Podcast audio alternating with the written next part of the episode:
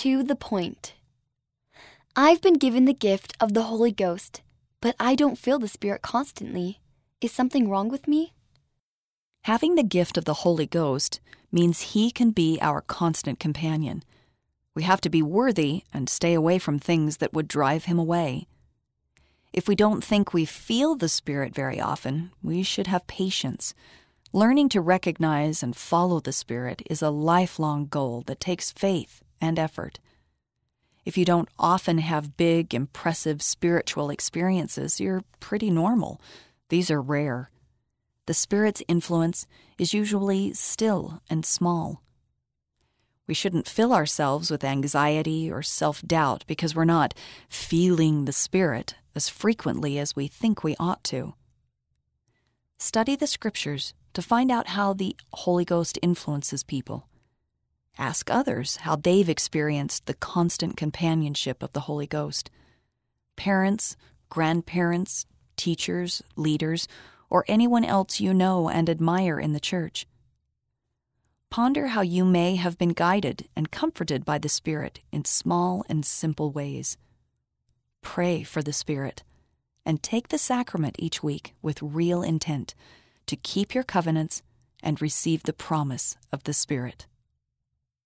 What's the difference between perfectionism and wanting to be worthy? The desire to be worthy often comes from our love of God and a sense of His love for us.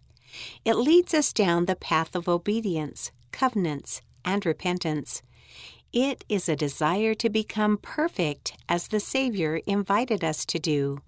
See Matthew chapter 5 verse 48.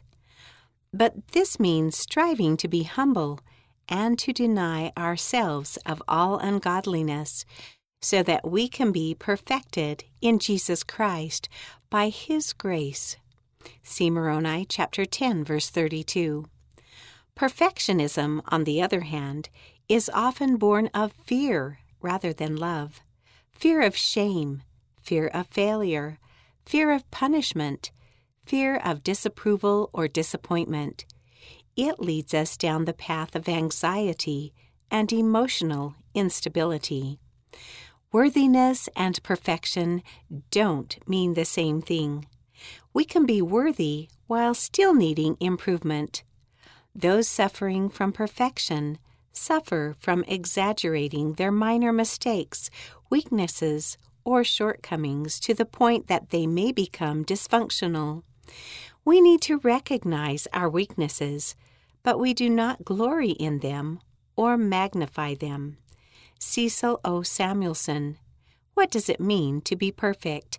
New Era, January 2006, pages 10 through 13. End of the section. To the point. Read by Salem Tullis, Kristen Hawkins, Maya Reinwand, and Charlene Stewart.